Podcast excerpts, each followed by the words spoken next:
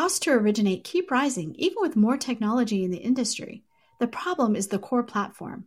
A new LOS can re architect the process around data, not humans moving paper files. Vesta has built this LOS, and you can learn more at Vesta.com.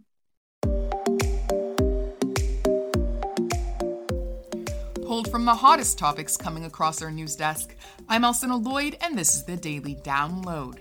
Today, I'll cover an announcement that the Federal Reserve may abandon its longtime strategy of using its benchmark rate to prevent inflation from rising above its 2% target, which could lead to the end of rock bottom mortgage rates.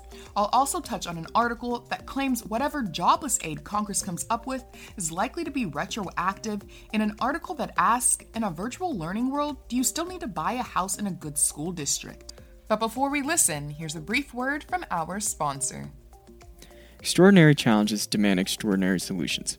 CoreLogic is uniquely positioned to help you navigate this historic disruption.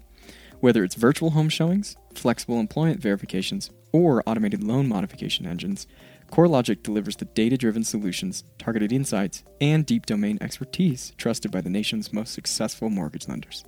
Explore how CoreLogic can help you today. Visit corelogic.com forward slash COVID 19. Thanks for listening, and let's get started with an article written by Kathleen Howley that covers an announcement that the Federal Reserve may abandon its longtime strategy of using its benchmark rate to prevent inflation from rising above its 2% target, which could lead to the end of rock bottom mortgage rates. According to Howley, Fed Chairman Jerome Powell said at a news conference last week that the central bank was close to wrapping up a review of its policy-making strategy that began in 2019, and the results would be announced in the near future. Howley says the Fed allowed allows inflation to rise above its current 2% target, would put upward pressure on mortgage rates because investors who buy fixed assets use inflation as the mainstay of their calculation that determines the yield or return they are willing to accept. Because higher inflation eats into bond yields, investors demand a higher return for mortgage backed securities and other bonds they may buy in when inflation is rising. That also boosts yields on treasuries, which are used as benchmark for MBS investors. Howley says currently the problem facing the Fed is sub target inflation, as the COVID 19 pandemic curbs the consumer spending that accounts for about 70% of America's GDP. In June, the so called core PCE, the Fed's preferred inflation gauge that measures consumer prices without volatile food and energy costs rose 0.95% from a year earlier. Howley says if there's a change in strategy, it would only kick in when the US economy is recovered enough to cause prices to rise. However, Powell has said that's not going to happen until the COVID 19 pandemic is brought under control. According to him, the path forward for the economy is extraordinarily uncertain and will depend in large part on the success of keeping the coronavirus in check. And our next story also comes from Kathleen Howley and claims that whatever plan Congress comes up with to extend or replace the extra $600 a week in beefed up jobless benefits is likely to be retroactive. In other words, you won't be getting extra money this week following the July 31st expiration of the enhanced payments enacted by the CARES Act, but you'll probably get it eventually. The extra $600 a week in the CARES Act was aimed at fully replacing salaries as COVID 19 caused unemployment to reach the highest level since the Great Depression. In May, the House of Representatives passed the HEROES Act that extends the benefit through January. However, Senate Republicans proposed the HEALS Act last week, which pares the extra payment down to $200 a week. Senate Leader Mitch McConnell admitted he didn't have enough support from his own party to pass the bill because many Republicans don't want to spend any more money.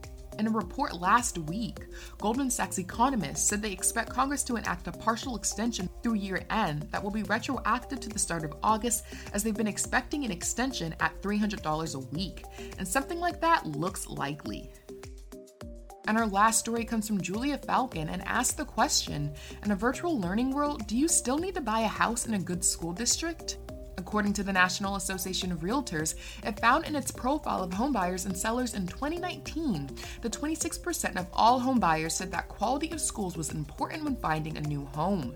In fact, NAR also revealed that just over half of homebuyers with kids moved based on school districts alone.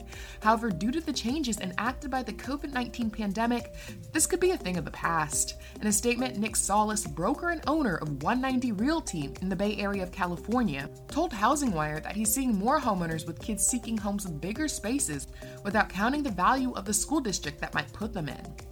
According to him, in 100% of the transactions he had last year, every single house, whether they were 20 somethings or they were 60 somethings, schools came up in every transaction.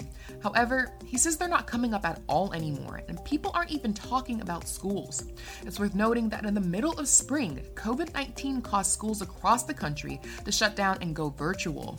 And a shift that feels similar to the way many people are reconsidering how close they need to be to a physical workplace, many parents are questioning how close kids need to live to their school if classes are going to be some version of online for the foreseeable future.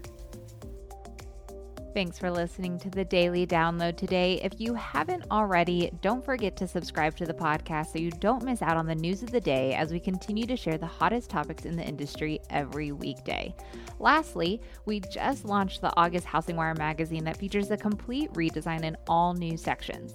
And if you sign up now, you can help us give back to the MBA's Open Doors Foundation since we're donating $5 for everyone who posts a photo of them with the August magazine issue, tags us, and uses the hashtag HWGivesBack2020. And yes, you can take a digital picture of the issue as well as a selfie. So, with that, it's a wrap on today's episode of the Daily Download and catch everyone here again.